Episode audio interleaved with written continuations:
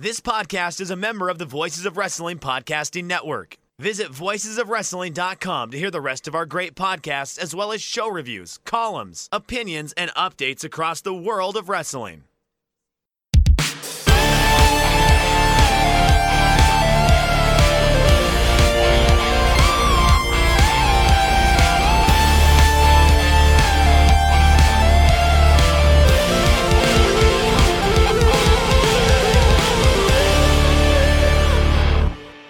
Hello and welcome back to another episode of The Good, the Bad, and the Hungee.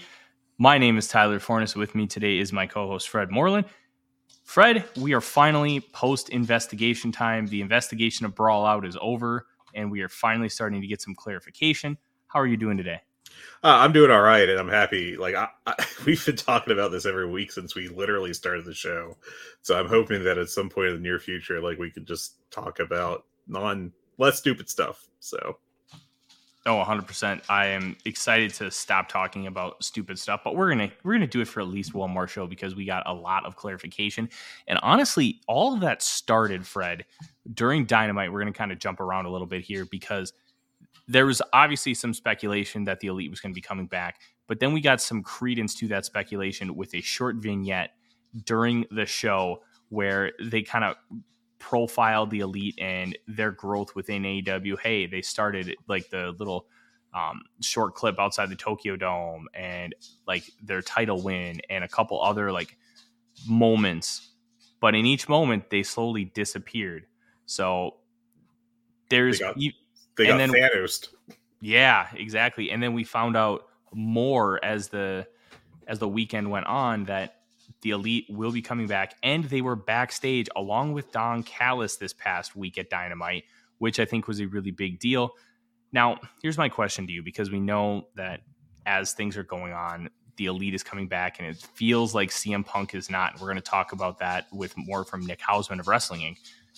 But I want to ask you this question Do you think the Elite is getting rebranded? Because when I watched that vignette, that was my first thought because it felt like they were they were they're still going to be in AEW, but what they were is going to be completely gone and reshaped. And if you're going to do any sort of repackaging or reintroducing, even though you're not going to be able, you're not going to change the Young Bucks name, you're not going to change Omega, but how they come in and maybe not calling themselves the elite feels like an interesting strategy. Like, what was your take on it? I don't know. I, I honestly I didn't think too much of it beyond oh they're teasing that they're gone, but they're actually coming back. Uh, kind of deal with that. Um, but I think that I don't know how much you can rebrand like the Young Bucks and Kenny Omega. I feel like this is like what you basically have is their characters, and they can either be more of a babyface act or they can be more shit heels and I don't really foresee them like dramatically changing their characters. It just doesn't feel like something that they would do. Um, maybe I'm wrong. Maybe they'll like go full, hopefully not like Lake of Reincarnation kind of thing. um, but I, I just, I, you know, and and like I wrote about this actually in my column last Wednesday uh, for Dynamite. Uh, maybe it's a lack of imagination with me. Maybe they have a, some big plan where they are going to somehow dramatically change what their characters are. But I just don't foresee that. I think they're just going to basically be what they are, which are the Young Bucks and Kenny Omega. And they may ch- drop the Elite name, they may change to something else, but I don't know. I think at their core, they'll be what they have been. What do you think?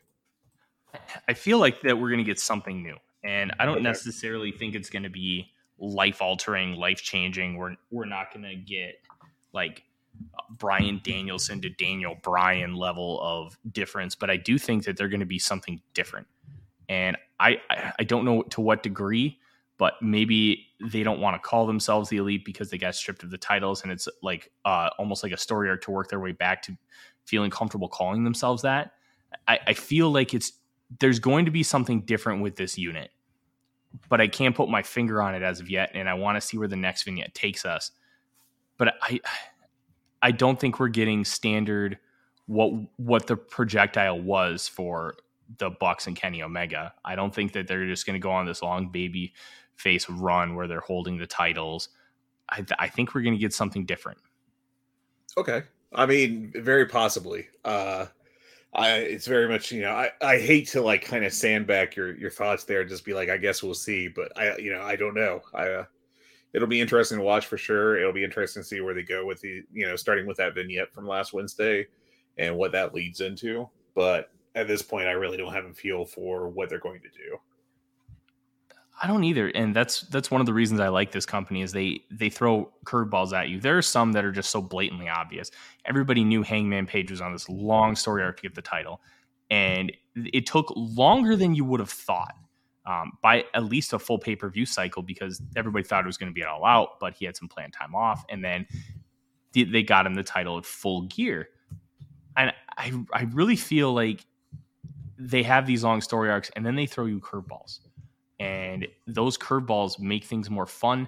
It makes I like being worked as a wrestling fan. I don't understand people who don't like being worked um, because that's the whole point of being a professional wrestling fan to expect the unexpected and not like I'm a big fan of the show Big Brother. The whole mantra of the show is uh, expect the unexpected.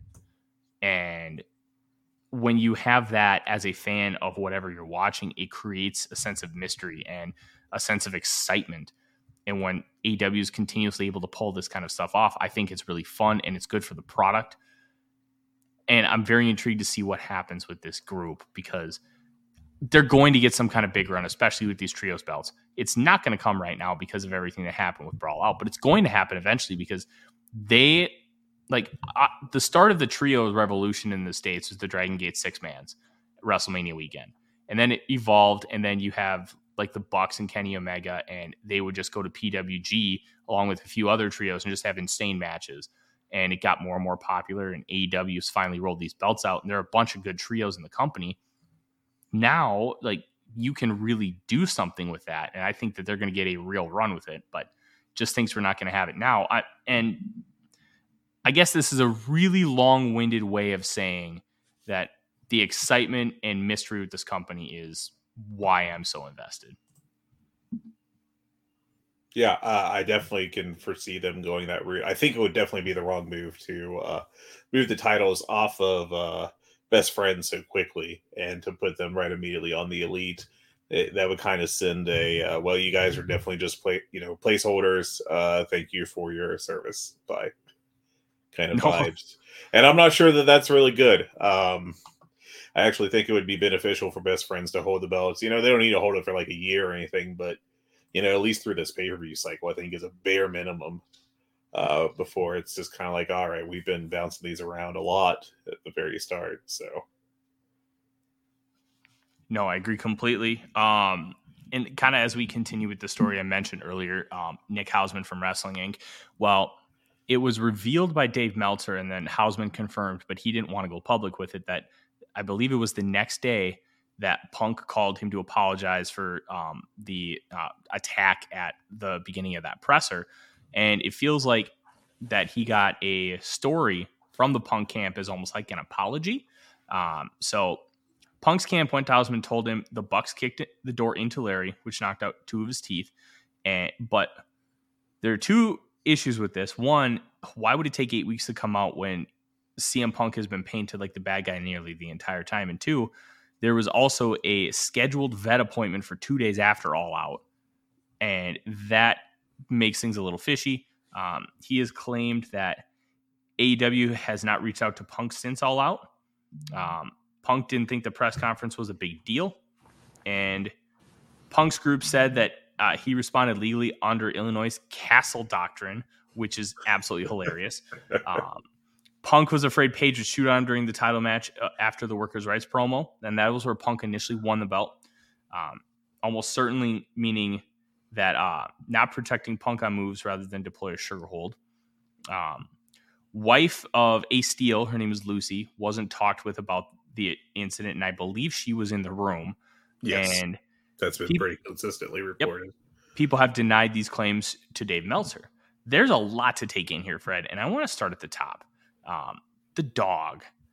Larry. What like what are we doing here? Like well if you if know, you would have said this at the jump, be like, hey, my dog two of my dog's teeth got knocked loose. Okay. Even let let's just say that it didn't happen from the door and it's bullshit. If it comes out right away, that's eh, we're we're likely there's likely going to be people who buy the story and there's going to be a a long discussion about whether it's true or not, right? Because it came out immediately and it's plausible. But this is coming out 8 weeks later. What in the hell are we doing? Well, it's, you know, it's really repugnant that the elite, you know, all super kick the door in and not only hit Larry, but also knocked CM Punk down, which left him unable to stop them from performing a BTE trigger on Larry the dog, which knocked out several of his teeth. Um, now, there's people that are acting like that's actually what happened, and obviously, no one knows what really, really happened in there. But it's highly suspect that we have gone nearly two months, and it's taken this long. You know, especially with you know, I, I would say the punk side was being more communicative with uh, reporters than the elite side. Um, I think in general, like they've been pretty open with giving information to, uh, you know, I know Dave Meltzer's got it. Obviously, Nick Hausman's got this. Um, and I also think some info has come out through Sean Ross Sapp. Uh, but, you know, like it's not like they've just been sitting on this, you know, the whole story for eight weeks. It's they waited until the day of the elite going back to TV to just go, oh, and by the way, they uh, harmed the dog. Um, I don't really find it credible. Uh, you know, I mean, I don't, I, I don't think that the Bucks literally kicked the door open. They may have flung it open. Um, I think it'd be hard, you know, assuming that the door even did hit Larry, which again, no one said at the beginning. Um, it, it just came up, you know, last week, last Wednesday that um Larry was hurt, supposedly, allegedly. Um yeah. I, I think that, you know, I kind of lost my train of thought there. I apologize, but I, just don't believe it. I, I don't really buy this full, you know, full fledged at least. Uh, I could see it possibly hitting Larry uh, and that not being good for him, obviously, because he's a tiny old dog. But also, old dogs lose their teeth. Like that's the thing that happens. You know, you just have to have their teeth removed sometimes as they age. Um, now, the the waiting two days to get to the vet, you know, maybe they called his vet on Sunday, the, the emergency line. They're like, well, we don't have any openings until Tuesday, and you already have an appointment that day. Why don't we just see him then? Is he in any emergent pain? They probably said, I would assume no, because if you know, I would also assume that Chicago, Illinois, a notably large city, has emergency vets that you can take your pet to if necessary. Mm-hmm. So the fact that they waited till the regular appointment indicates to me not really a pet emergency. That Larry was probably at least fine-ish, you know. But I, I just it doesn't add to add up to me. It does doesn't make sense that this is literally what happened. Um, I know that I make jokes about like the young bucks, you know, shoot doing wrestling moves on the dog to the horror of CM Punk. Um, you know but like there are people that actually think that that is essentially what happened that the the young bucks just because they're they do flips or you know they like the these people like jim cornette and therefore don't like the young bucks um think that they're literally evil people um and the and kenny omega too. Um i don't know. I think it's very much a like there's a there's a certain segment of the wrestling online fandom that are turning this event into a Rorschach test of which people do you pre-existingly don't like? And how can you interpret and then repeat this information in a way that makes those people you don't like sound as bad as possible? Yeah just just difficult like like i'm kind of speechless a little bit because he is he is so nuts as far as how he's presenting the stuff. And like it drives me bonkers because this is a workplace fight all right? Mm-hmm. in theory no big deal. We all have them. And sometimes they get a little aggressive and sometimes people need to be disciplined for it. You don't have to take it to a level where you're just lying about everything. And this like other people have said it, and I'm going to say it again. This isn't how normal adults behave. Like I, I am not going to sit here and claim I'm a perfect adult. I handle things poorly because I'm, I'm human.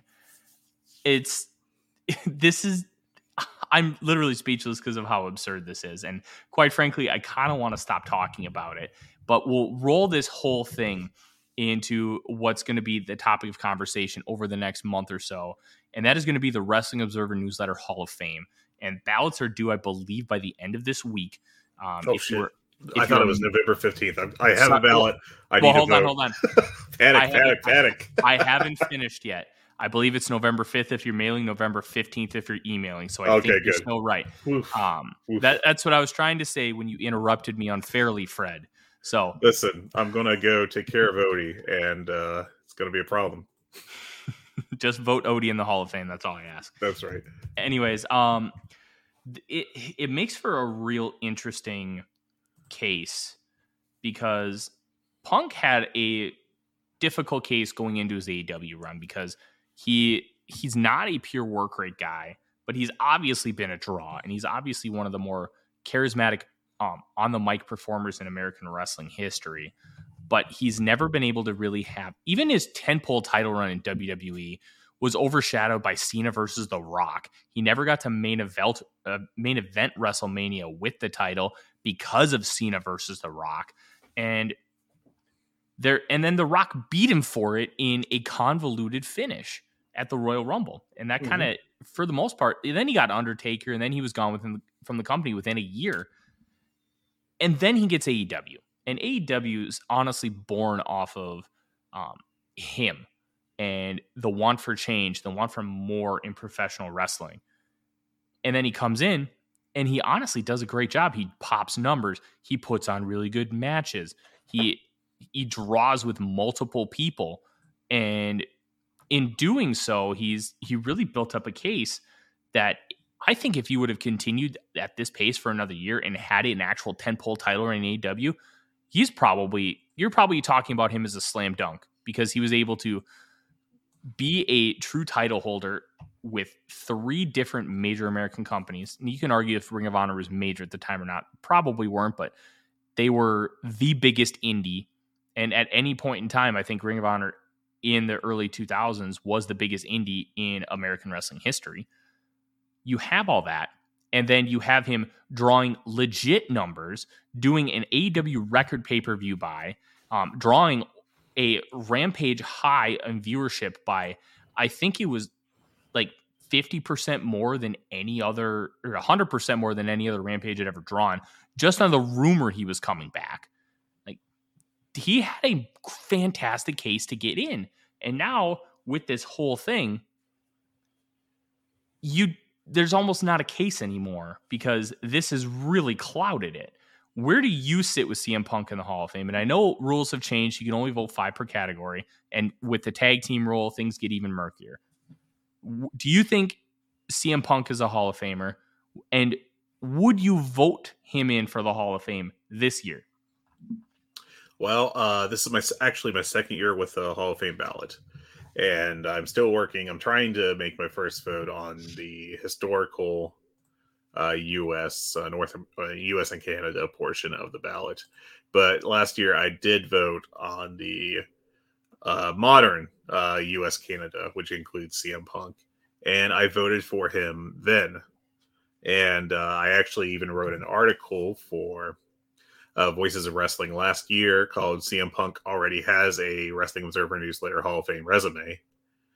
uh, because I think that what he had done when he had walked away from wrestling was already uh, enough to get him in. He he doesn't really get the, the, way most voters don't give credit for the Ring of Honor run, but I think that he played a really big role in making that company mean something. Uh, so I think that that should he should get credit for that.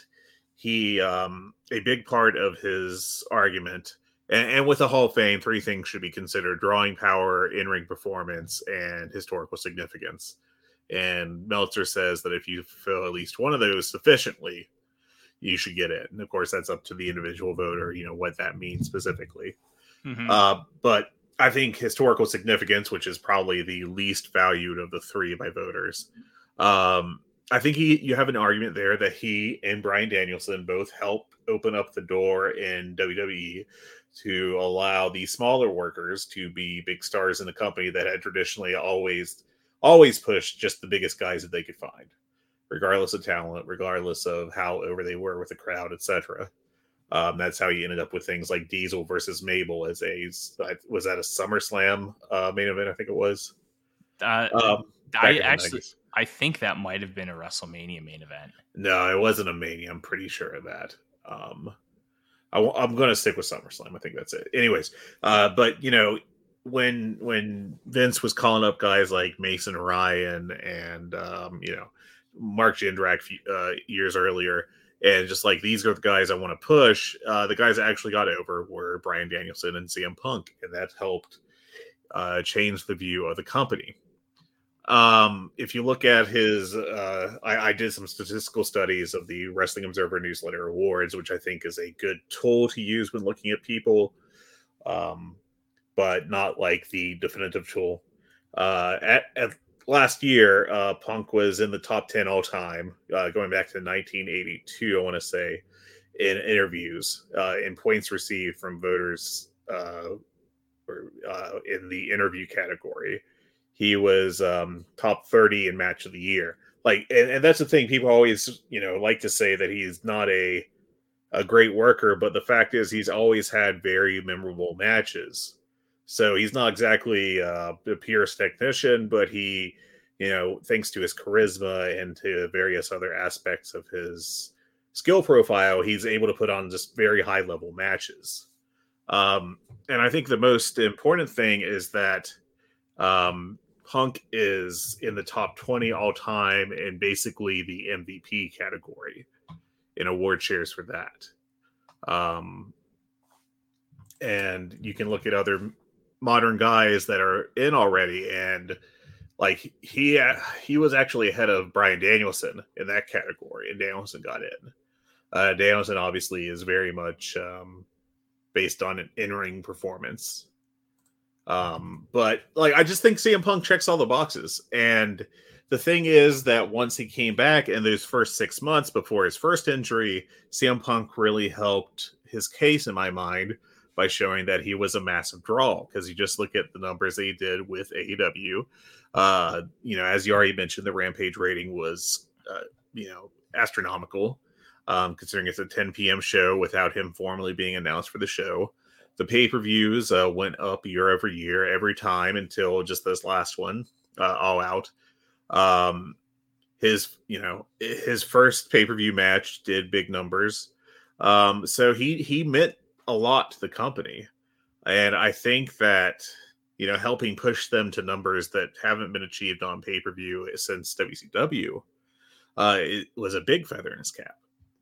Now the problem is he also tried to destroy a company, pretty literally.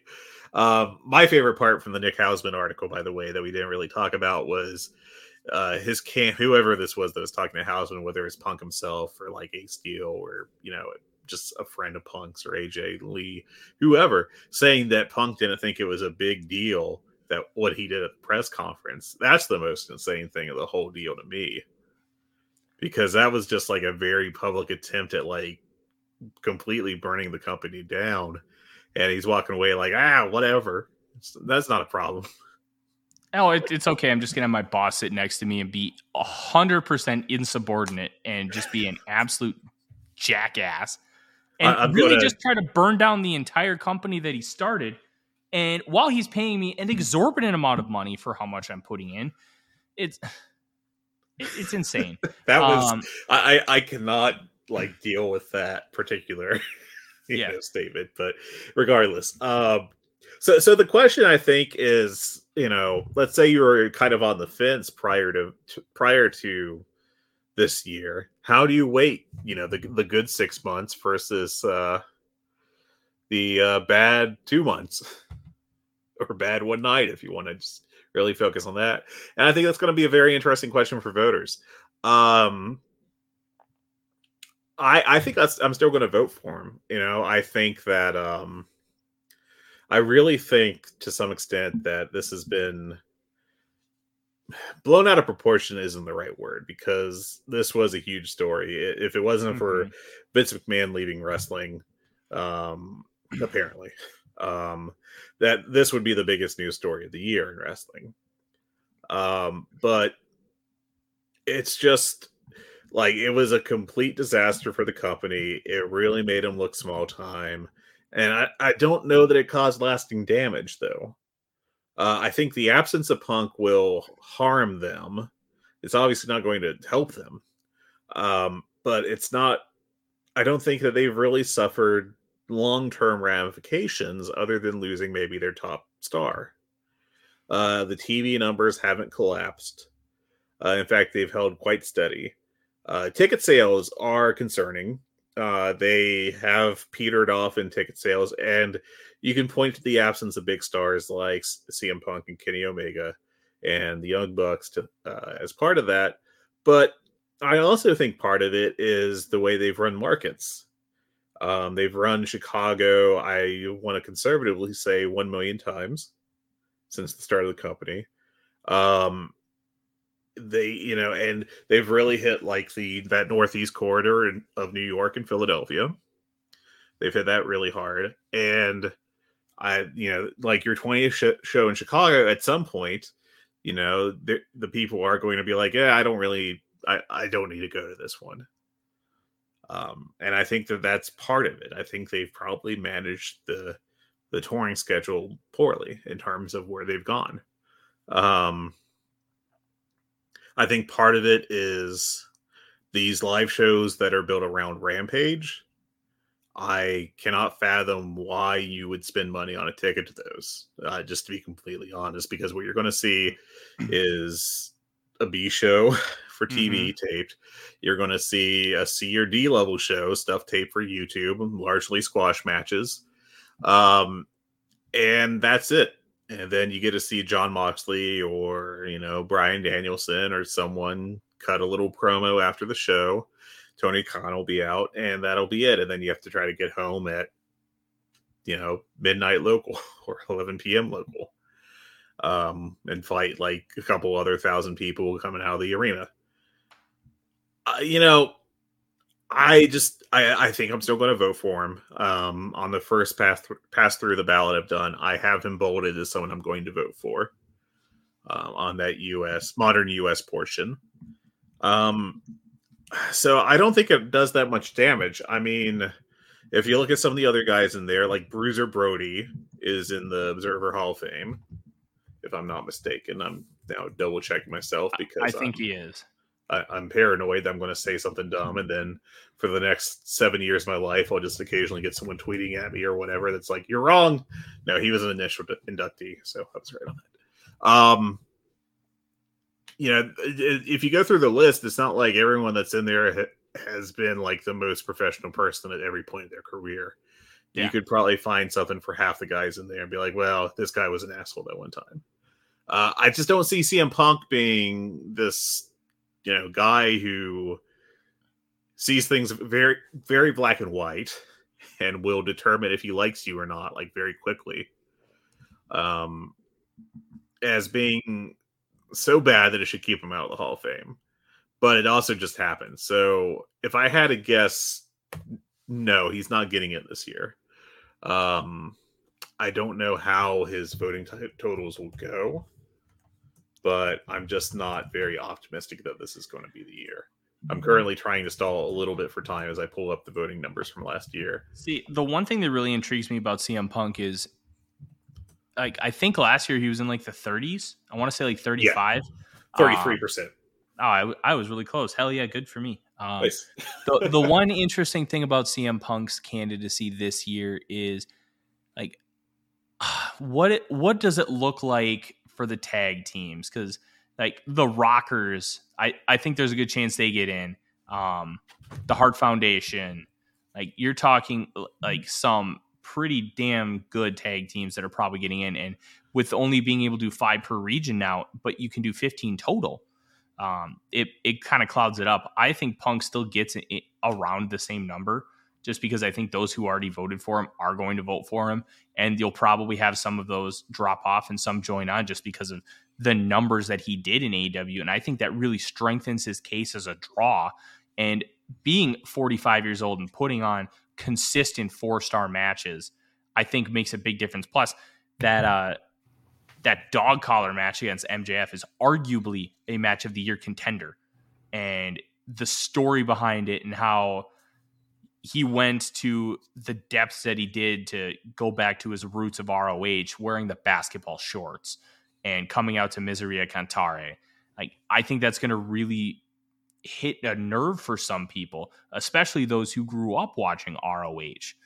And I think that you're talking about a guy who's who could still get in someday, but if he never comes back to wrestling, his case is going to be one of the more interesting ones to monitor over the course of the next, I don't know, decade ish. Yeah. Now, now you do mention the addition, and for those that don't know, Dave Meltzer added a lot of tag teams to the Hall of Fame ballot this year. Uh, I think basically he got convinced that uh, it's kind of silly to not do things like vote in the tag team of Akira Taue mm-hmm. and Toshiaki Kawada, which is one of the greatest tag teams in Japanese history. Uh, just as an example, you mentioned the Rockers and the Hart Foundation. The important thing to consider with those is those guys, uh, those teams are not in the same category as CM Punk they actually are classified in the historical performers era. So the tag teams that got put into the modern performers era that are new, uh, if I'm not mistaken, are Jerry Lawler and Bill D- Dundee, uh, Kevin Nash and Scott Hall, and the New Age Outlaws, and the Von Erichs, Kevin Kerry and David Von Erich.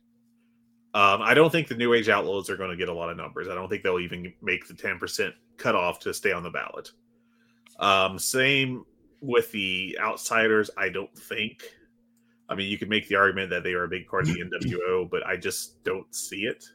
I think if they're going to get in, it's going to be this year because you uh, Scott Hall did pass away within the last six months, and that we've that it's been talked about ad nauseum. And I know it sounds weird, but the death bump is a real thing.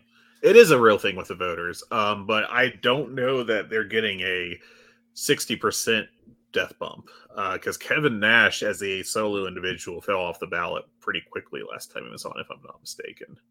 Mm-hmm. Like, I don't even know if he lasted a year. And a lot of the voters are going to think of them in, in the more negative way because they also helped kill WCW. You know, they were contributors to that. Um, so I don't just don't see them getting in. They could stick around the ballot for a year longer than I thought, basically. But that'll be interesting to see. Uh, Lawler and Dundee, I think, will get a decent number of votes and probably won't fall off um, because of just you know they're Lawler and Dundee. They were huge in Memphis for so long.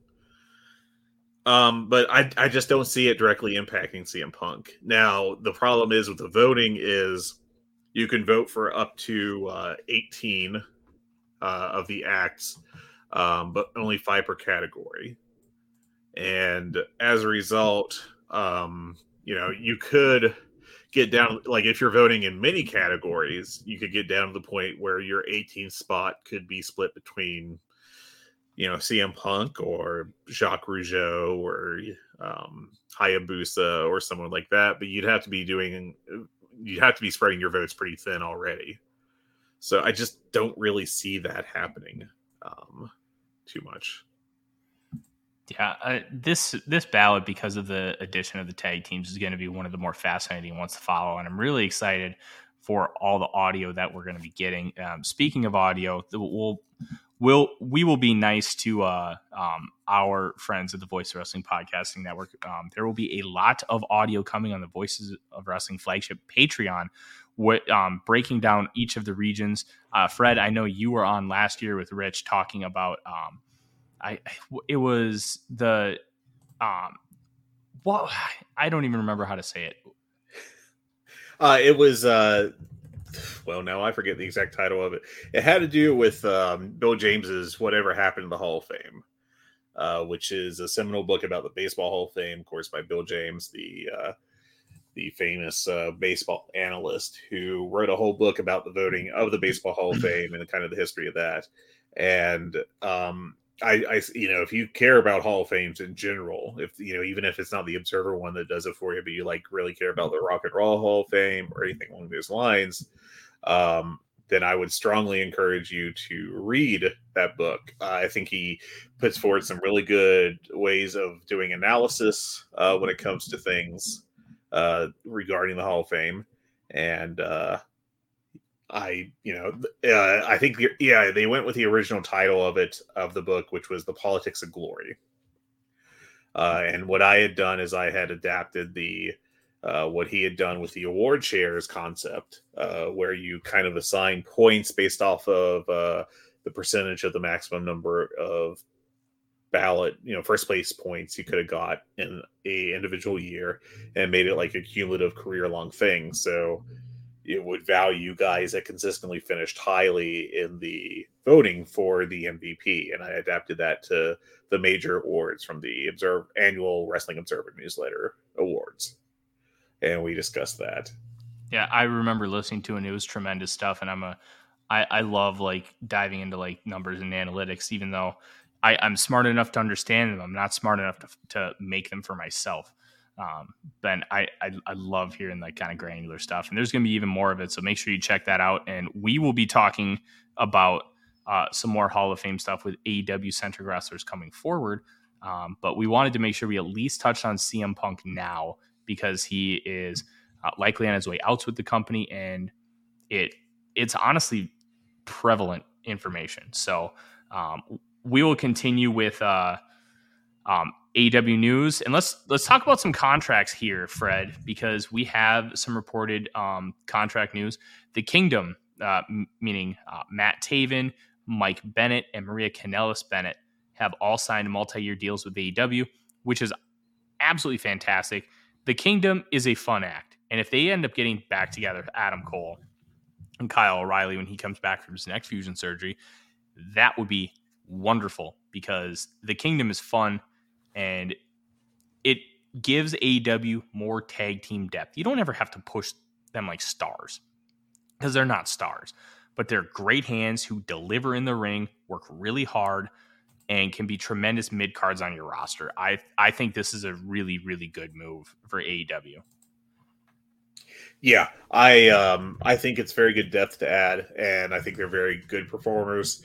I think part of uh you know Matt Taven kind of has maybe the not not the best reputation when it comes to uh, wrestling fans, but I think that's largely because of him being over pushed in Ring of Honor at the same time as they did the Madison Square Garden show with New Japan and I think that show was kind of poorly put together because Ring of Honor was like, obviously, we need to put the uh, three-way ladder match between Jay Lethal, Marty Scurll, and Matt Taven in the main event slot over uh, the Okada match. The fans will definitely want that. Um, but I mean, I think he's a very good talent. Uh, I think he's very enjoyable, and uh, yeah, and Mike Bennett is very solid, and Maria Kanellis has a ton of uh, charisma. I think she's a great uh, ringside personality. So hopefully we'll get more from them that they'll be used appropriately, and I, I do like them better than some of the other mid card heel groups that have been featured over the past year. Like I like them better than the uh, the Men of the Year gimmick, as one example. Um, it just feels more natural and better, just to be blunt. So. Oh, I, I 100% agree. Um, what's really interesting about this one, Maria Kanellis Bennett follows me on Twitter. So, woo, hey. I'm, very, I'm very cool.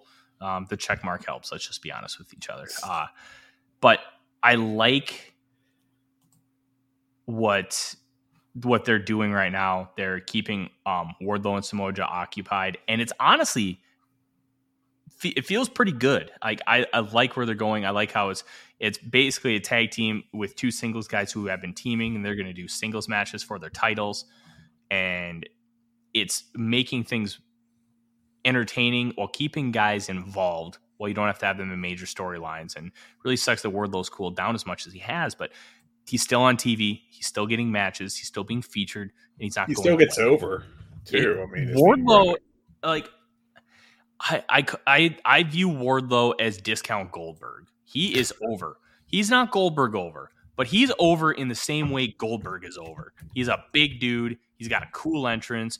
He's awesome as hell in the ring, and he kicks people's asses. Yeah. And, and like the spear and the jackhammer, the the power bomb symphony is over as hell, and people yep. love it. like I, I want to see more of it, and the fans want to see more of it, and and they're getting so in different ways while they kind of navigate this really weird time in the company where a lot of the creative plans had to be scrapped. Yeah, and I think that uh, you know, we've kind of I don't know how much like he, he, it does feel like he has cooled off. I don't want to make it sound like he hasn't, but I don't know how bad it is, you know, uh compared to what other like I don't think it's disastrous. I think maybe he just isn't as big as he once was, but I don't know. Yeah. Um, another um, piece of contract news. This has not been confirmed with um, all elite graphics or anything, but reportedly Bandito and Juice Robinson have also been signed, which if Tony Khan was able to ink both of those would be tremendous. We obviously have talked about Bandito before on this program and the battle between AEW and WWE as far as offering him contracts and getting him signed. And Juice Robinson, this felt like an inevitability once Toni Storm came in because obviously they are married and it makes sense for them to be, you know, traveling together so they they don't have to like spend numerous amounts of time apart, especially with Juice being in Japan and Toni being stationed here. Um, I think Juice would be a really nice addition to this roster. I don't think he has nearly the ceiling that we thought he did a few years ago, but he's this company's really short on heels, and he can be a, a really, really good upper mid card heel, especially if you want to continue business with New Japan with the Bullet Club angle. Yeah, uh, I, I, think both are great additions uh, in the ways you laid out. Basically, um, I think uh, I mean, I think you would have been a fool to not sign Bandito after that Jericho match. Um, honestly, I would have brought him before that, but neither here or there. Uh, Juice, I think, you know, he he felt like he had a lot of momentum about four or five years ago in New Japan, and it felt like they just never acted on it. It's not impossible that he'll get that momentum back, but that could have just been like the once in a lifetime career thing. Um, you know, one thing that kind of reminds me of is when around 2015, Dolph Ziggler was really hot, it felt like, and he didn't really get pushed. And then they finally did give him like the secondary world championship, and then Alberto Del Rio concussed him. And that was it basically for him being a main eventer or someone that really was more than just a mid carder in WWE. Um, but this isn't, you know, he's also Juice is not entering entering a position where he's going to a company that's lost faith in him, which is the di- big difference from Dolph Ziggler. So, considering that, you know, never say never. I don't know that he'll like immediately get pushed into a position of uh main event main eventing. I can't talk today. I'm sorry, Tyler. I'm bringing the show down. Uh, but you're fine uh, you know, it could happen. I'm just saying, you know, the tools are still there. It's not like his work has dropped off or he's lost the ability to cut promos or anything. I think he's just, you know, was in the wrong place at the wrong time for a while, and uh, maybe this will change his fortunes. But regardless, I think his his floor is going to be a very entertaining mid mid carder, and you know that's perfectly an acceptable place to be. Yeah, uh, and especially in a company like this that uses their mid card. Mid carders beat lower card wrestlers, lose to upper card wrestlers. like that's why this company is booked as well as it is. You can we we've talked about the fact that they they do so many convoluted finishes because they don't want their guys to lose, but uh, the mid card means something in AEW, and even though that's technically not a mid card title, like the TNT title is has been booked really well too, and gives mid carders something real to do instead of just being around. And right.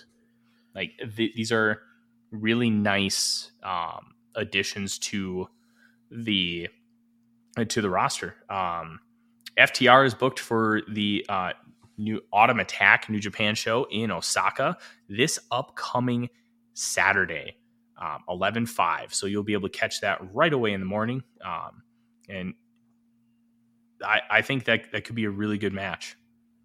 Uh, have they announced who they're facing? I actually missed that. So um, I believe it's uh, Cobb and O-Khan. Okay. Do you think they'll do the title change there? I don't know. Um, I so here's my take on this. I don't think FTR is working World Tag League, and it might be better for New Japan to just bring them back for Tokyo Dome and not have um, the the champions participate in World Tag League.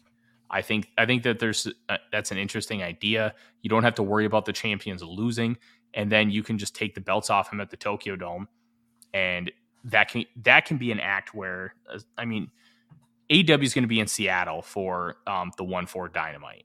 There is a small chance you might be able to get somebody back from Japan to Dynamite in time for the show, and it, it's it's a little far fetched, but it's it's possible. Um, and FTR is is a big enough act, but also a small enough act, especially with how they've been booked on this show, where you could send them over there for for Wrestle Kingdom.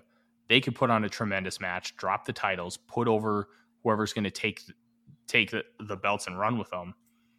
Like I, I think FTR probably ends up winning, especially because I think Tony Khan might want to get the AEW tag team titles onto FTR before they lose IWGP titles. Yeah, I think that that might be his plan, but he's taking a sweet time getting there, and that could be a problem for either trip. Well, I don't think AAA really has any plans uh, for the tag belts, and you can question, you know, what exactly what plans they do have in the greater scheme of things. But I could see at some point maybe New Japan's just like, okay, listen, we want to build up O-Khan and Cobb maybe or someone else. Uh, we would like our belts back, please. Thank you. So I don't know something to watch. It is going to be something to watch, and I'm getting really excited for the um, the Wrestle Kingdom show. We we already know a couple of the matches, but we're going to know more here, especially after this show on Saturday. Um, speaking of New Japan, um, Mox was a surprise entrance in New Japan's um, night before the Rumble show. He and Eddie Kingers were the he and Eddie Kingston were the survivors in an elimination main event. Um, I have not had a chance to watch those shows from this weekend, but I heard that they were a lot of fun and especially because the first show um, of two in Japan in New York City was a mystery vortex, which mystery vortexes can be a lot of fun. They can also be really bad, but it it turns out that this one ended up being really good. Yeah, I haven't watched it either, but I've heard more good things than bad. Uh, I think what I heard more than either was weird you know, like uh, Forever Hooligans reuniting. Like, not bad, uh, but probably more weird than good in 2022. But I loved that tag team when it was really active. So, uh, anyways, um, yeah, so uh, that was. It's also very interesting that at the end of a New Japan show, the two people standing tall uh, after knocking out Jay White were two AEW guys. Yeah, yeah, and that that leads to the uh, what call it. Um, there's that. I can't talk today either, Fred, because my brain knows what to say, but my mouth doesn't know how to say it. Um, whenever uh, AEW wrestlers get booked outside of the company, they almost always win. Now, yes. New Japan is a little bit different because they're they're almost like sister, like it's almost like a sister company at this point. Like they they exchange talent, but it's not a surprise to see AEW wrestlers win outside the company. So I, there's really not a whole lot to say. Yeah. Um, I mean, just very interesting. It doesn't feel like they were setting up a feud from what I read about it. Uh, it sounds more like a feel good go home finish rather than starting something with Jay White. Uh, I feel like if Jay White had sneakily, you know, dumped uh, Moxley over the top rope because it was one of those uh, New Japan elimination style matches where you can score an elimination via over the top rope. Um, it feels like maybe that would have been a way to start a storyline, but it doesn't feel like that's the case. So, yeah, um, we'll, we'll kind of see um, how things continue to grow with the relationship in New Japan. But right now, it seems that everything is good. Um, this one was interesting, Fred, and I know you and I are both numbers guys, so it's it'll be fun to talk about. During NBA games, Turner's been using a stat so far this year that 3.5 million people watched at least a minute of Dynamite from the start of the year through the first show in October. Now Meltzer think that thinks that number is low, and when he did some math, he says that 59% of the people have watched a minute of Dynamite watch part of the show every night. Right, and I think what he means by that is he is watched that they watch a part of it every Dynamite. I feel like that number 3.5 million might be a little higher, um, just because, especially with the amount of sports that uh, um, TBS and TNT have had um, I it, it feels like that number would be just a little bit higher, but it shows that people are actually either giving Dynamite a chance or forgetting to flip the channel at seven o'clock Central Time, and then they're actually getting some exposure. Which, hell, if you're advertising it during NBA and NHL games, that's a big deal. Yeah, or even uh, you know Big Bang Theory. Apparently, never been able to fathom that one, but yeah, um, Sheldon's a draw. Yeah, he, he really is, especially that young Sheldon. Um, uh, here's uh, last bit of news before we really start talking dynamite. Uh, oh, sorry, there's a couple more things. Um, CJ Perry, um, formerly known as Lana, um, who is married to Miro, said in an interview that Miro is being used because he's not one of Khan's favorites. That's interesting. And I don't really think we need to dive into it a whole lot, but that is something to put on the back burner and see if anything else comes from that because obviously bookers like to use people that they like and yep. that how they like them can really vary depending on what it is. So I can't say she's wrong. He doesn't get booked like one of his favorites. Um, he gets booked as someone that he likes, mm-hmm. not love. So yeah. Uh, and the last two stories, uh, basically, uh, Kilynn King following up on the whole deal with Shawn Dean and the Thunder Rosa adjacent workers. Uh, Kilynn King, uh, after getting those two TV spots, uh, basically decided that she would get more TV time if she went to NWA so, rather than sticking around with AEW. So that's what she did. And uh, Thunder Rosa hopes that she is able to return to the ring in January. So I hope uh, Toni Storm or whoever may beat her doesn't mind the interim tag for a couple more months. Apparently, yeah, it, it'll be interesting to see if Thunder Rosa actually comes back with AEW. Um, there's obviously a lot of, um, uh, for lack of a better term, slander against Thunder Rosa. Um, speaking, uh, nobody spoke highly of Thunder Rosa, so. Um, I'm going to be very interesting interesting to see um, how that evolves, and then Kilynn Kane to focus on NWA. It's probably the best move for her because she's not going to get that on AEW television, but she could yeah. in time. And you might as well get as much in ring time as you can, even if it's NWA facing Taya Valkyrie. Um, let's uh, let's talk about ratings though, Fred. Uh, 997 and a 0.32 in the 18 to 49. Number five in the key demo um, behind only um, the two basketball games on ESPN, the Midnight Sports Center, which was going to be overlap with the uh, last basketball game of the evening, and Real Housewives. Look, there's really nothing to read into. This is where AEW lives. Yep, when it's their normal it's a, time, normal time slot. Basically, what you would expect. Uh, it was a solid number. It's not a fantastic number. It's not a poor number. It's a very. It's. I mean, I think it's good. I think their ability to do around a million each week and around the, you know, low to mid point threes every week in the key demo. Um, that's good. That's a uh, you know, it's better than they probably should be doing, just considering the how old the company is and everything. So, um, yeah, I mean, I, they're probably happy with it. They probably would like it to be higher, but they don't have anything yet that's hot enough to propel it that way. Uh, maybe they will in the very near future. Because I want to talk with you, uh, Tyler. Let's talk about Dynamite, um, and let's talk about MJF. Uh, Perfect. Uh, big, big picture. Okay. Um, do you think?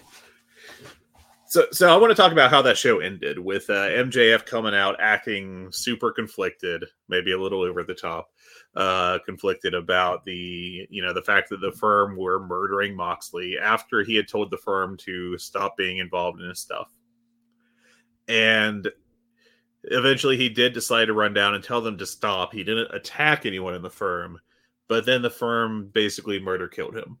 Uh, we mm-hmm. had uh, Ethan Page big boot, and then uh, the Ego's Edge on the title belt. We had Morrissey do a choke slam through a table. There was probably more stuff in there that I've forgotten. Um, and when they initially jumped him, my first thought was, okay, I have a feeling this. There's a chance this is going to be a swerve that it's going to be, oh, we roughed him up so that Moxley's defenses would be down. But surprise, we're all on the same page because we're just bad people. and uh, we're using this to help uh, MJF get the title belt off of you. And then it kept going. And like they really, I mean, like that was not a weak beatdown segment. That was a that was rather decisive. Like it, MJF really got laid out. Um, and I just don't think logically you can come back from that segment and say it was all my plan to take like four finishers in a row and get dumped through a table and uh, basically die and be left dead in the ring so that I could, in three weeks, uh, take the title belt off of you, Jon Moxley, and reunite with the firm. What do you think? Like, do you think that there's a chance this is a swerve? Where do you think this is going? I think it's twofold. Um, I think, uh, obviously, with the William Regal promo last week and him coming out and saving Jon Moxley this week, he was being real in the fact that he wants it to be a fair fight and he wants it to be 150%. Now, could it be a swerve at the pay per view? Maybe. I'm always going to leave that uh, that option at the door because it's MJF, and MJF has shown a history of being a conniving little shit. And until he fully removes that from his persona, you have to at least think that's a possibility. I think that they needed to distance MJF from the firm, considering what bo- what MJF is trying to be at this point and what the firm is. I also think that the AEW is l- not uh, they're lacking heels, and we talked about that. I wonder if this could be a push for Morrissey or maybe Ethan Page, a guy that has talent but he's never really been able to string anything together. He's like that that draft pick that's just raw, but you have to teach him the game. Yeah. But he has all the tools to work with. He's like and, AEW's Randy Orton, but he's not over like Randy Orton.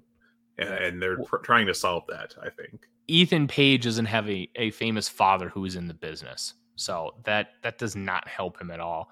But I wonder if they're going to try and establish the firm as a legit top act. You have the rising star in Lee Moriarty. You have a tag team who's ascending in the Gunns. You have Morrissey, who's the big guy, and then in theory, Page could be your quote unquote main eventer. Now you can argue if that's a good move or not, but there there at least ha- has some connective tissue to why that they may be wanting to push the firm as a big time act and try to establish more people as big stars. Um, and MJF is trying to do things the right way. And now Moxley got his ass kicked. MJF got his ass kicked. Now they're on even terms. So it also could be a swerve in the fact that they staged this and set it up. Um, I, I, and this is all long winded say it. I think it's we're going to get a fair match at, um, at full gear, and we're not going to have to worry about shenanigans outside the ring. And I don't know if MJF should turn face. I don't know if he should win the belt. I think you can make arguments for both sides, but I think this is more of a distancing MJF from the firm angle and establishing the firm as something in AEW versus having really much to do with MJF at all. Okay. Interesting. Yeah, I just I thought it was really interesting. Um and you know, well, talking about Page a little more since you know we focused on him. I I don't know how you cannot say he has been a how you can say he hasn't been a flop in AEW to date. I think that he has been. I think he's been a disappointment. I think Men of the Year largely did not work well. Um, outside of the Darby Allin match, I can't really think of even a good match he's had. But I see the tools. I see he has a good size. He has some charisma. I think. I, I, you know, I don't know. I'm not saying like he's you know 1999 The Rock or anything, but he's got a presence. He can cut a solid promo. Um, it's just the question of can he get that connection with the fans, and it hasn't happened yet. Maybe this gimmick change will work because I will say that the Men of the Year quickly got very cringy, um, and I think Dan Lambert's, you know, very talented as well. Scorpio Sky is a good in-ring performer. Um, I kind of leaves me wanting in terms of outside the ring, but it just did not work at all. Um, and this is a second chance for Ethan Page. Uh, he's got Stokely next to him. He's a great promo. Um, I think that there's you know a lot of potential, uh, either prospects or rehab.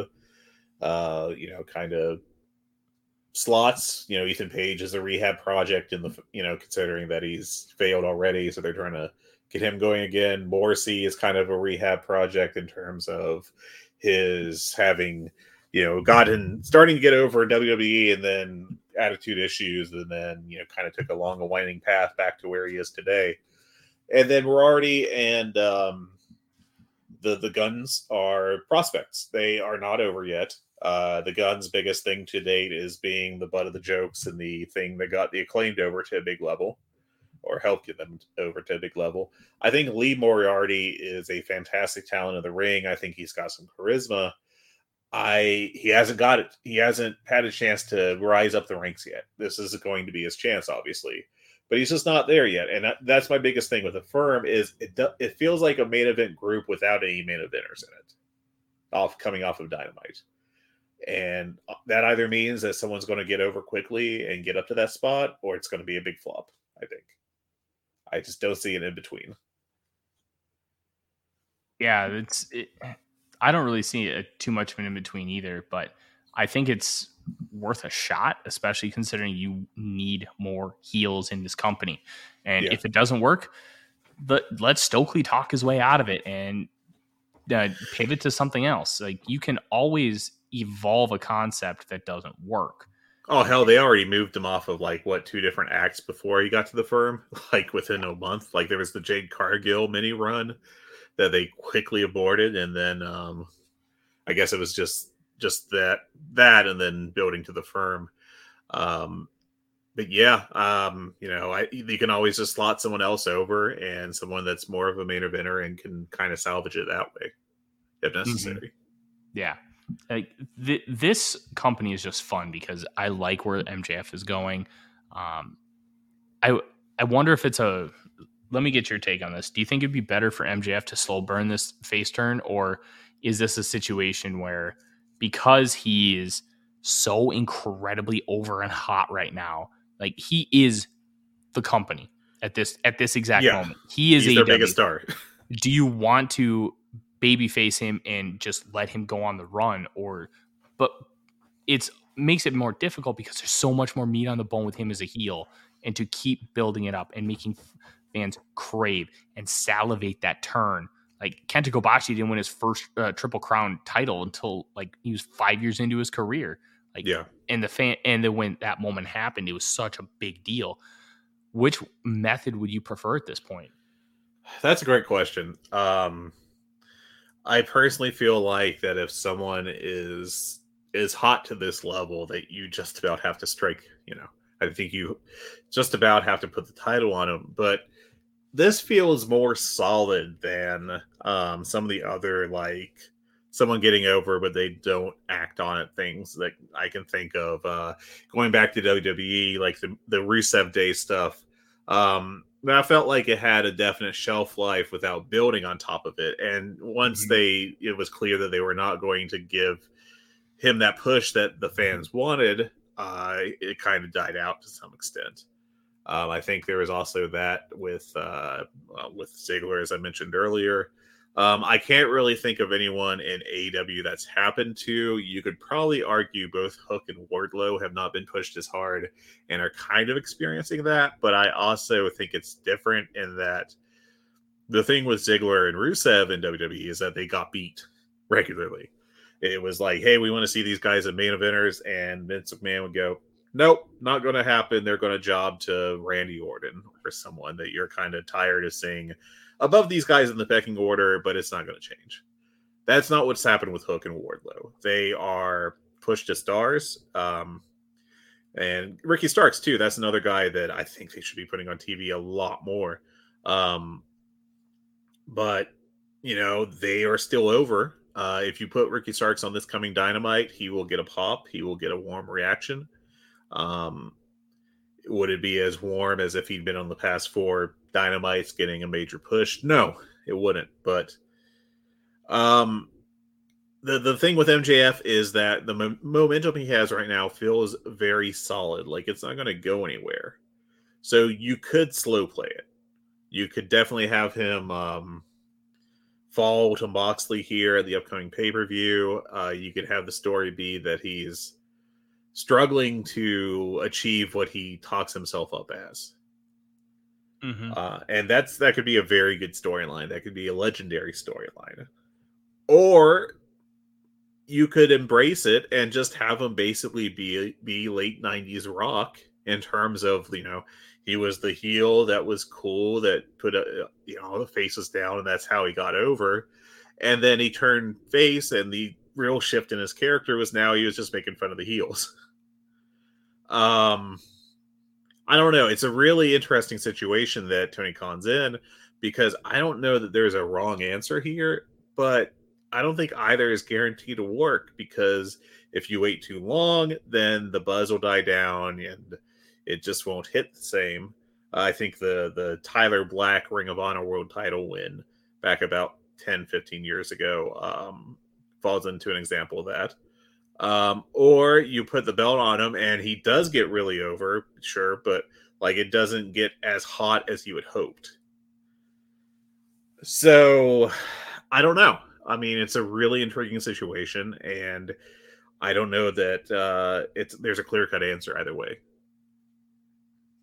Yeah, I I don't think there's a clear cut answer, and I think that's what makes it fun. You could go multiple ways, and I think that you could easily justify it. Um, but we're we're obviously going to continue to find out more about MJF over the next three weeks, and then once we get to um, full gear on the 19th, which is only 19 days away, Fred, we are going to surprisingly near. Yeah. Yeah. We're going to have a lot of answers about what this is going to be. Um, let's talk about Dynamite because the one nice part about how we construct our shows is we try not to just be a review podcast. We try to talk a lot of long term stuff and a lot of news. And I think we've done a really good job of that today. But we do need to talk about the show because the show is a lot of the reasons why we have one. Um, and let's start off with uh, the beginning of Dynamite, which was um, ROH World Champion Chris Jericho and ROH Pure Champion Daniel Garcia taking on Blackpool Combat Club's Claudio Castagnoli and Wheeler Yuta. And I thought this match was excellent. They like you had your spots with uh, Jericho and Claudio, and Claudio just being a ridiculously strong human being, especially considering how he's built. It still shocks me some of the stuff he can do. Um, and then you get a the finish of the match was awesome, where Claudio gets that uh, that uppercut and then plants Jericho with the neutralizer, pins him. Um, what was really interesting about this is after the match, um, later on in the show, there's an interview segment with Renee Paquette and the Jericho Appreciation Society. And Jericho laid out an open challenge for any former ROH champion.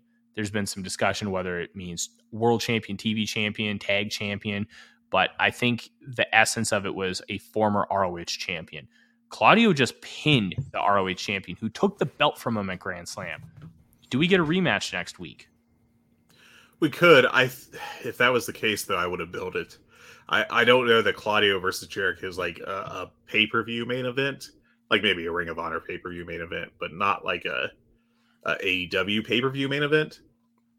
Uh, but I do think it's big enough where you could build a dynamite around that. So the fact it's not announced makes me want to guess that it's someone else, that it's someone that is not really under a Ring of Honor deal, or I'm sorry, an AEW deal. Um, but it kind of calls in question who's that going to be. And I don't know. I think that's really interesting. Uh, it'll be really interesting to find out, but I don't have a good guess. so, yeah, I don't either, and I think that's what makes this interesting. Um, they uh, Renee Paquette right after the match interviewed Bryan Danielson, and Danielson was talking about how he was going to take all his frustrations out on Sammy, and Yuta um, gets in his face um, and challenges him, and it really sets up more tension. And Claudio comes in and has to uh, separate him because um, Yuta has always been there, but Danielson kind of has strayed away with Garcia, so there is blatant tension within the uh, Blackpool Combat Club, and things could get really spicy um, over the next few weeks. Yeah, it'll be really interesting. I think Yuta's going heel. Uh, I think this is pretty obvious, and uh, I think that part of it's going to be that he's talking a lot of shit on Claudio's behalf, and Claudio's not really going to be into it. Um, and for example, in that tag match, the guy that got the fall was Claudio. It wasn't Yuta. And then Yuta storms out of the ring and immediately starts uh, telling Bryan Danielson, you know, that he doesn't respect him, Wheeler Yuta, enough. And you know, I could see that being part of it. And that Claudio just eventually is like, "Hey, listen, man, you uh, need to stop putting my name on this stuff." So, mm-hmm. yeah, this is setting up to be really nice and a really good um, a really good possible turn. Um, I'm I'm intrigued to see if maybe it's Claudio. That is an interesting idea that it would uh, kind of.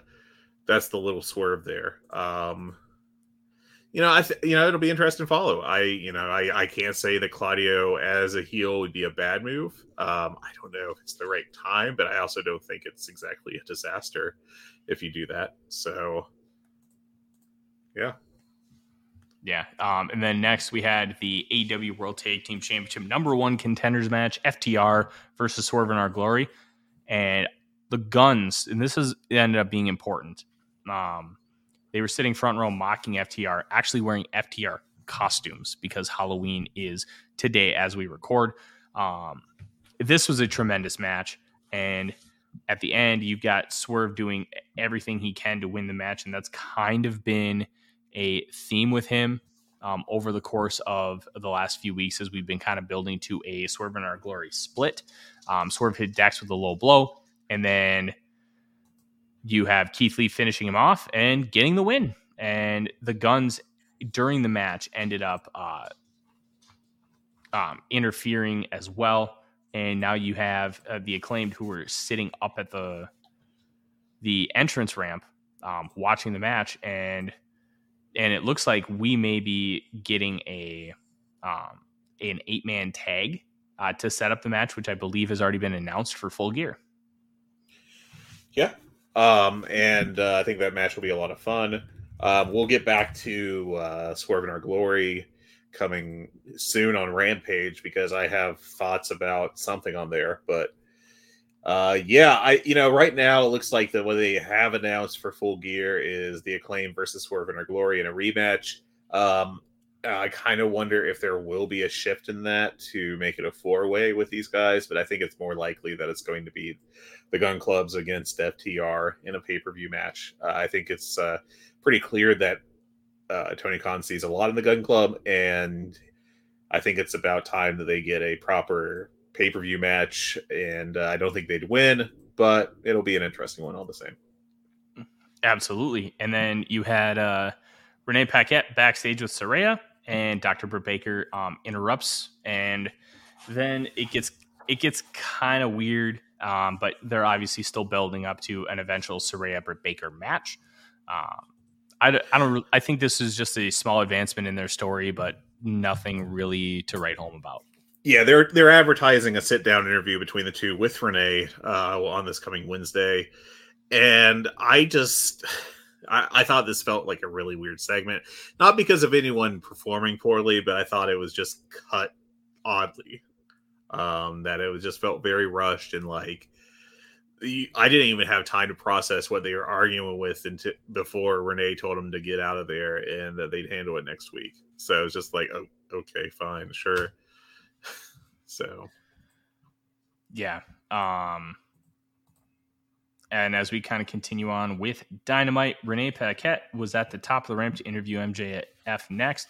And it was, this was fun because yeah. obviously we know Renee Paquette is married to Jon Moxley, and MJF was just being a dick and talking mad shit about Jon Moxley. And Renee, she gets praised a lot, but I'll tell you this much she did a great job of holding her composure and staying professional and not getting emotional, um, even though MJF was intentionally trying to get a rise out of her.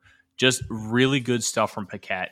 And then Stokely Hathaway interrupted, and this was um, this kind of ends up setting up the um, it the the end of show angle with the firm.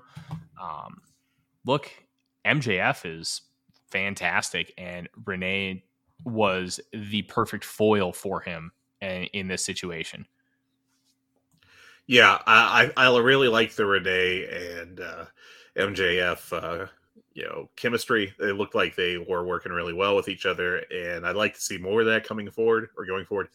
Um, so that'll be interesting to watch, and hopefully we do get more of that. I think that could play a big role in the part of the um, in the build to MJF versus Moxley. I think the focus is very much going to be on the the cheating aspect though in the firm. So, but it could be another fun layer to add to it. Absolutely. Um, and then you had the anticipated match with the American Dragon, Bryan Danielson versus the Spanish God, Sammy Guevara. Good little match. Um, I thought that they have a better one in them, but Bryan ended up choking out Sammy with the triangle. This was good, but I came away a little disappointed. I, you know, I thought it was, it was, it felt to me like it was paced to be like a great 25 minute match mm-hmm. uh, that ended after 15 minutes. Um, I still liked it quite a bit. I thought it got pretty hot by the end, but it definitely felt like they were building to a longer match um, and kind of felt abrupt in its ending. But I still liked it. Uh, I think I went four stars on it. Um, it's really enjoyable to me. Yeah, hundred um, percent.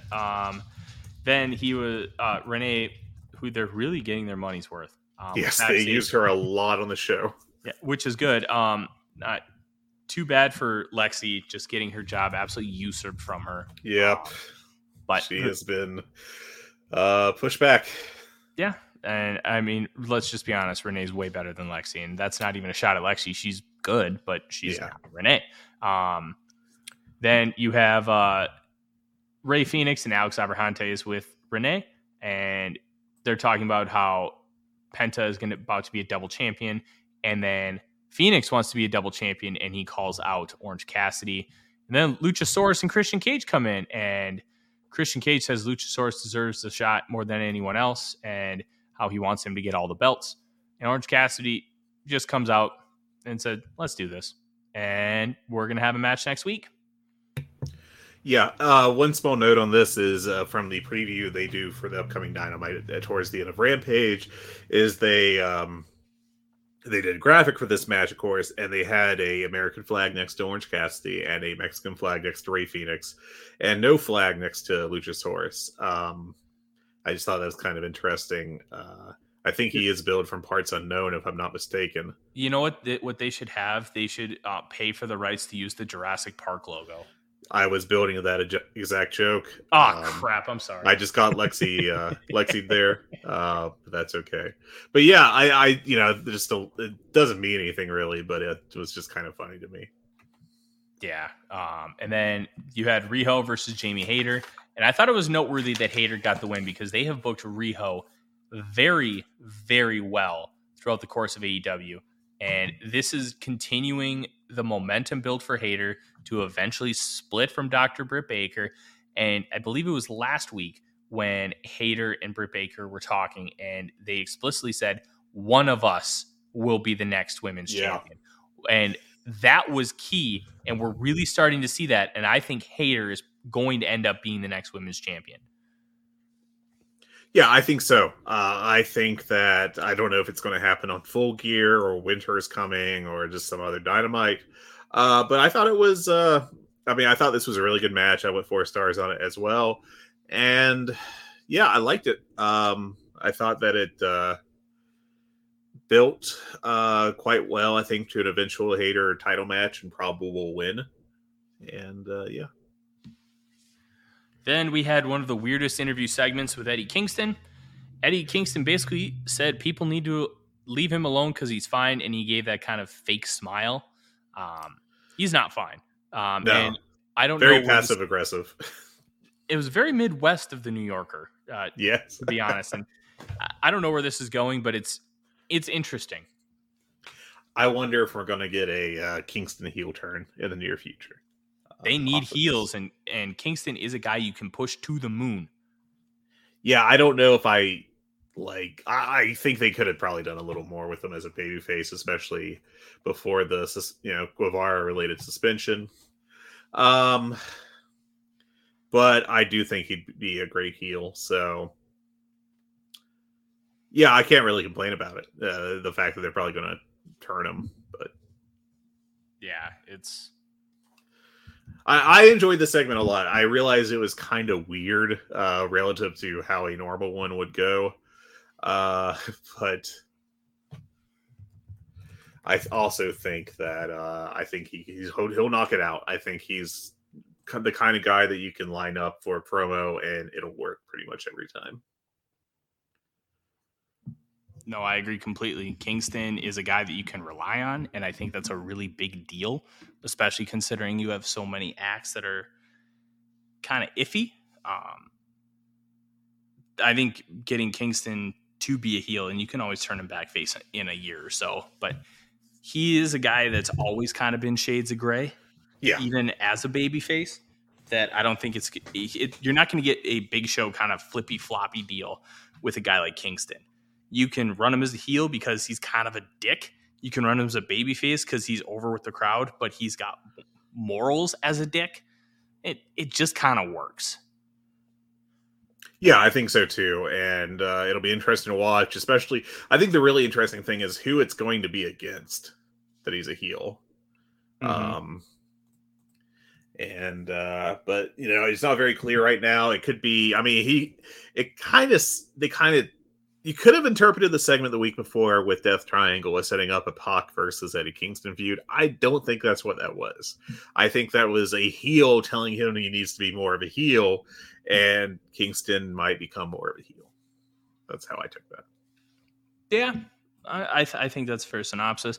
And then we had Jon Moxley versus uh, Pentagon.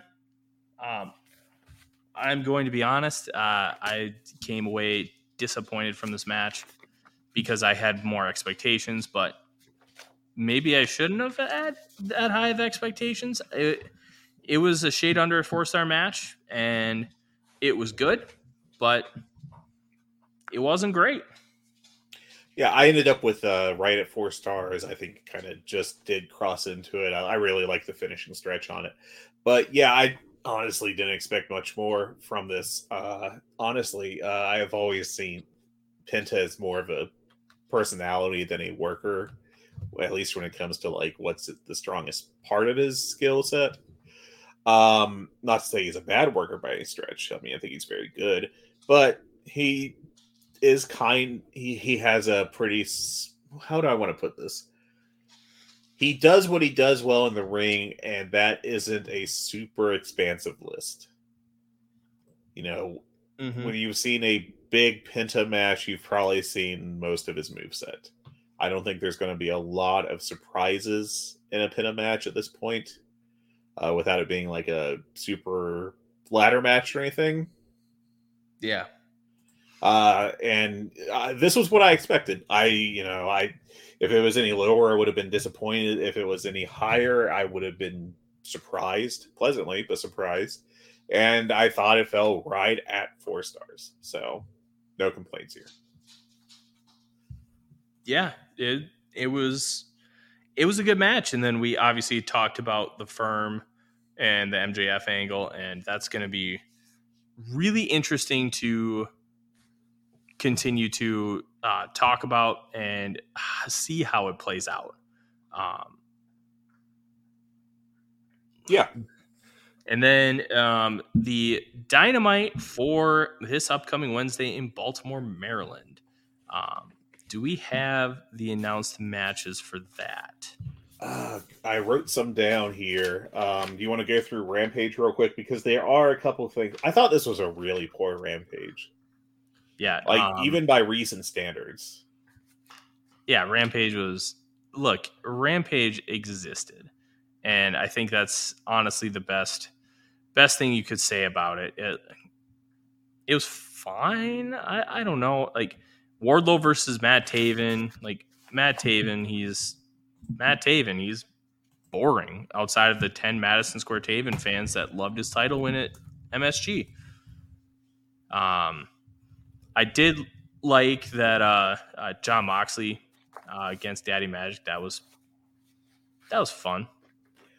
I I didn't have anything over two and three quarter stars on the show, and I thought the best promo was the Jade Cargill doing pull ups one because she just looked like a badass. Uh, what did you? I have to talk to you about this. What did you think about the Swerve Strickland kidnapping and then torturing Billy Gunn segment? Yeah.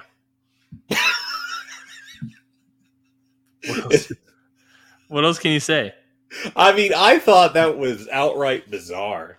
Like it was it felt like just a real tonal shift, not just for like Swerve Strickland as a character, but for AEW television. It felt like it mm-hmm. was a a weird WWE Vince McMahon segment that got transported over somehow. And I it just felt so out of place to me. Yeah, just so not every not everything's gonna hit, and I think if you're gonna try weird stuff, Rampage is a great place to do it. Yeah, that's uh that's a good point. Um I think we would have heard a lot more about this segment, probably negatively, if it was on Dynamite. Um but I just was like, oh, what is going on? And then they have to have. I know that they're obviously building to like a, a split between the two, but it felt really weird to have like basically Swerve Strickland turn into Jigsaw. And then good guy Keith Lee, they cut back to him in the ring, and he's like, Oh, that's messed up. like, I don't know what he could have done as a character. and it just felt it was so weird. It was just so extremely weird. Um yeah. I I you know I don't have I don't know that I really have bigger thoughts than that, but it was just wild to me that like it went from a weird like a, just kind of an already out of place kidnapping angle to we're gonna recreate the torture scene from uh, the first Daniel Craig James Bond. Oh God, what a what a comparison. and, and, and, it felt so out of place on this show where like minutes later you had like a what I thought was a pretty bad uh Tay Conti uh Madison Rayne segment or match where like Tony Schiavone's trying his best to get it over, and Jim Ross just starts talking about the Jaguars.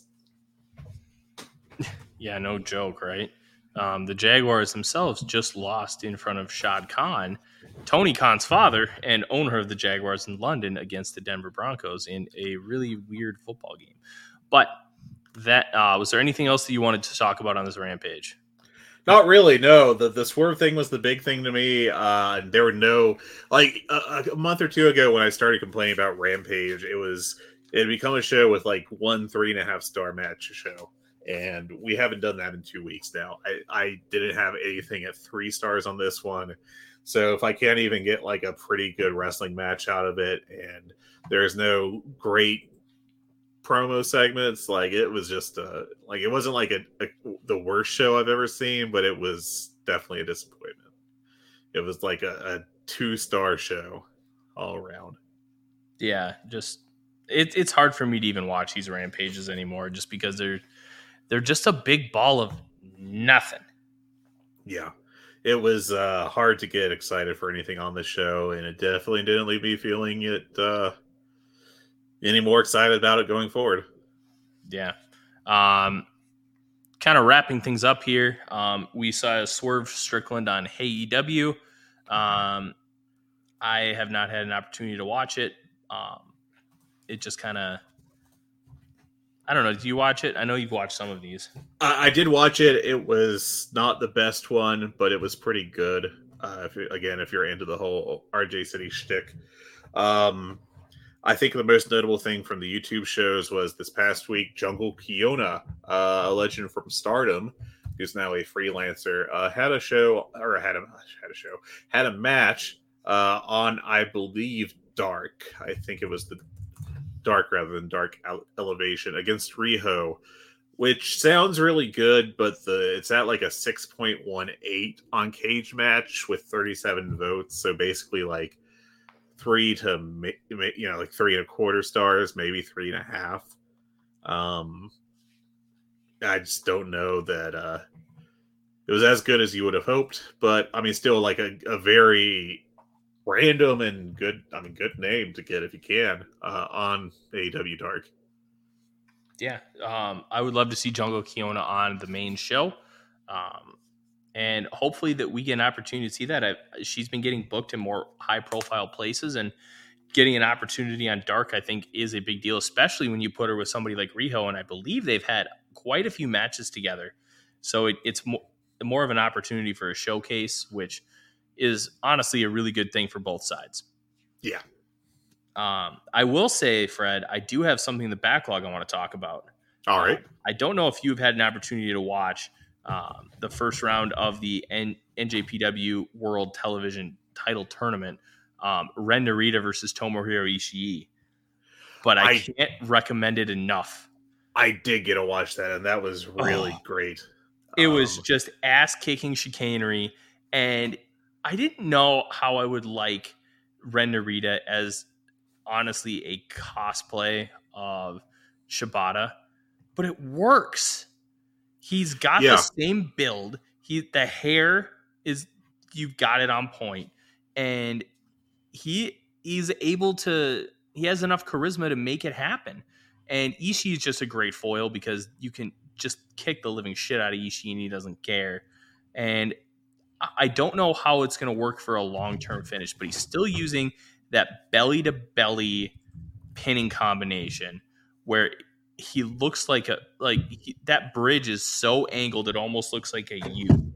And I don't know how long term he he should be doing that, but the fact that it he just caught him off like running the ropes and hit it was just a tremendous finish.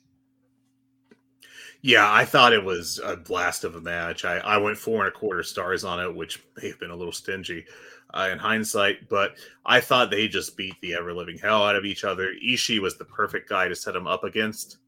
Um, and, uh, but I thought it was just really, really fun. Yeah, just awesome stuff. And that, that tournament's going to have a lot of those. I still want to see the Yota Tsuji versus Ishii match from um, the Royal Quest shows, and then Umino had a match. I th- was it with Ospreay. Will Ospreay? Yeah, it was with wanna... Ospreay. I've seen that one. I have not got to the Ishii Tsuji one yet, but Ospreay Umino was good. It wasn't great. It definitely isn't like in the top ten Ospreay matches of the year, uh, which sounds worse than it is, just because it's been a, a great year for him. Mm-hmm. Uh, but Umino was pretty good in that. Uh, but if I had to rank them, I would say Narita looked much better. I think Umino they see as a future world champion, where Narita is going to be an like a an upper mid carder for a long time, and then maybe he he gets that final push. Um, either way, that class is going to have Narita, Tsuji, and Umino, and all three of them look like they're going to hit, which is something that this New Japan roster desperately needs. Yeah, I, I think that we're. I think part of the reason. I mean, granted, the big reason I think is the uh, the COVID pandemic and the restrictions coming out of that, where the crowd still can't cheer everywhere. Um, I think that's probably been the number one reason that New Japan has dropped in popularity some. But I think maybe the second biggest reason is they haven't had a real fresh star in a little bit. And I think if they're able to bring these three guys back over the next year or so and like get them up high in the card soon, I think that's really going to help the promotion out. Oh, it's going to help them out tremendously. And especially when you talk about cross promotional stuff, you bring in new stars, you can send some of your older ones or even some of the newer ones to AEW for cross promotional purposes. And it's not going to hurt the product. Yeah. Um, I mean, there's just a lot of intrigue of what they can do with those guys uh, and it's very exciting. Uh, my big thing over the past week has been starting to watch Tokyo Joshi Pro. Uh, it's something I've been wanting to do for a while, and I finally sat down and started to check out their matches. I've got through uh, most of the highlights through May, and the biggest thing I've learned is that I think Maki Itoh is actually a good wrestler which I wasn't really sure of based off the AEW appearances, but I think she's really actually good in the ring and not just a great character. And that was kind of a revelation to me uh, to find out over the past few days that uh, it's not just uh, her being Maki Itoh, it's uh, her being Maki Itoh, but also she can have good matches. So Yeah, it's she is a talented worker, and sometimes you just need to see her in uh, see a person in their home environment, and I think that has made a big difference as far as make actually noticing that she's a good worker. Because I was like you, I did not realize she was a good worker until hey, I saw a couple Tokyo Joshi Pro match. I'm like, whoa, she's very good. Okay, here we go. Yeah, I was like, okay, I have new information. I need to process. I'll have to think about this some. Um, her January 4th match against uh, Hikari Noa for the International Princess title, I thought that was a four and a half star match. I thought it was great. Uh, and I went the same thing with uh, a couple months later. They had uh, Shoko Nakajima versus Miyu Yamashita for the Princess of Princess title, and uh, I thought that was also a four and a half star match. So, yeah, uh, great stuff. Really enjoyable, and uh, it's always fun to learn about new people in professional wrestling.